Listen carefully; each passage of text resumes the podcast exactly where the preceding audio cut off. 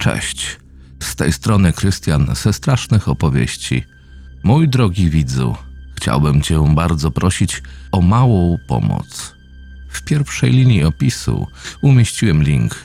Jeżeli możesz, odwiedź go, przeczytaj i pomóż. Serdecznie dziękuję z góry za wsparcie od Ciebie. A teraz zapraszam już na film. Był tak chudy, że kości jakby przebijały się przez jego skórę. Gęste włosy wpadały mu w wyjątkowo jasne, niebieskie oczy, tak głębokie, że wydawało się, że można było w nich utonąć.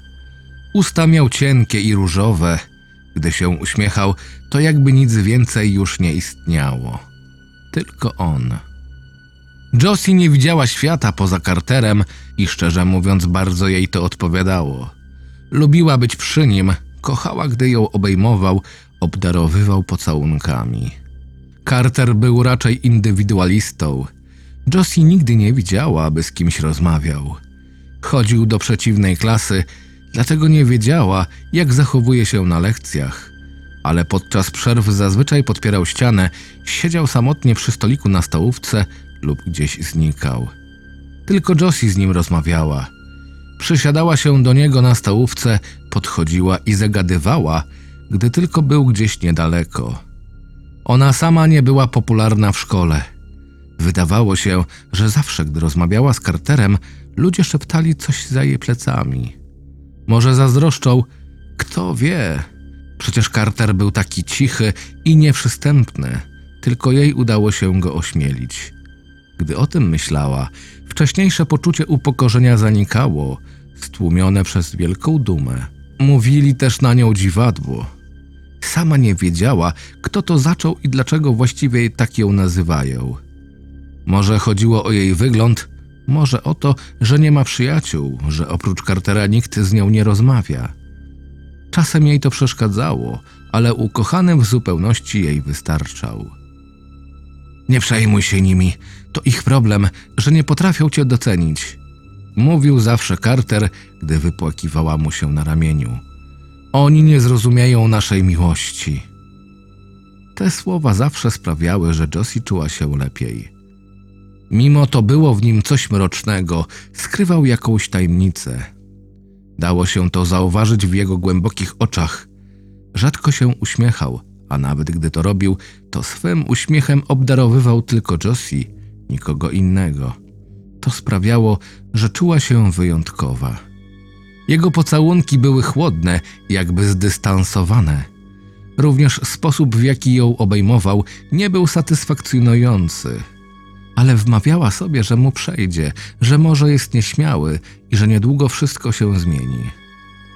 Wracając ze szkoły, ściskała w dłoni jego rękę. Carter szedł wolniej niż zwykle. W pewnym momencie zatrzymał się i stanął naprzeciw niej. Josie wyciągnęła dłoń i pogłaskała go po bladym policzku. Co się stało, Carter? Spytała troskliwie. Carter zawahał się. Chciałabyś poznać moich rodziców? Zapytał. Josie uśmiechnęła się. Och, Carter! Wykrztusiła wzruszona, po czym zarzuciła mu ramiona wokół szyi. Cieszę się, że tak poważnie myślisz o naszym związku.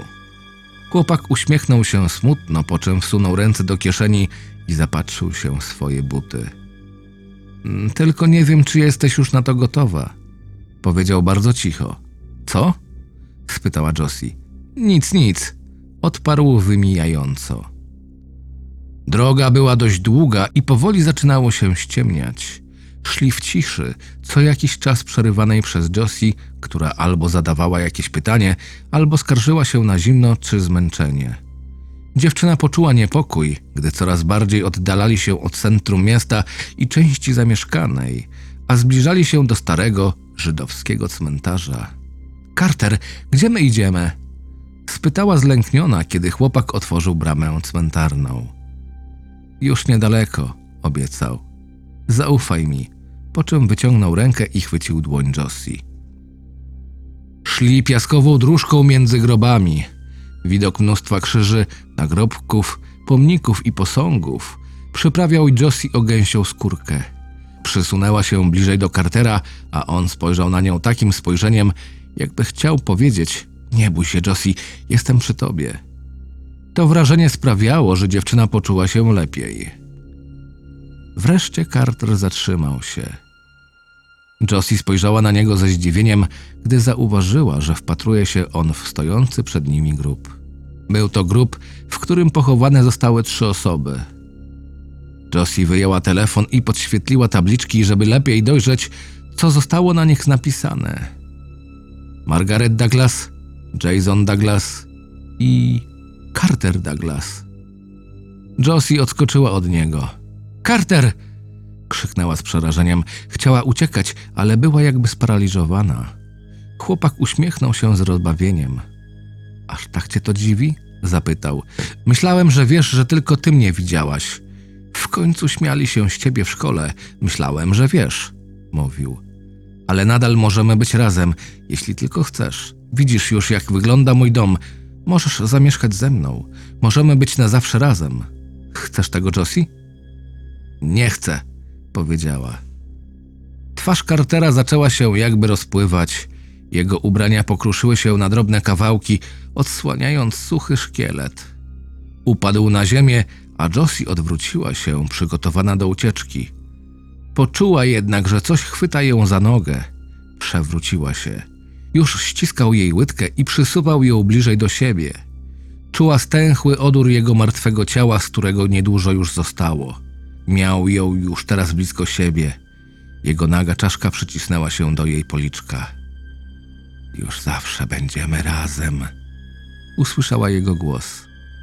Ziemia rozchyliła się, wciągając ze sobą szkielet. I Josie wciąż rozpaczliwie próbującej wyrwać się z jego szczelnego uścisku. Zawsze razem. Zdążył jeszcze wykrztusić.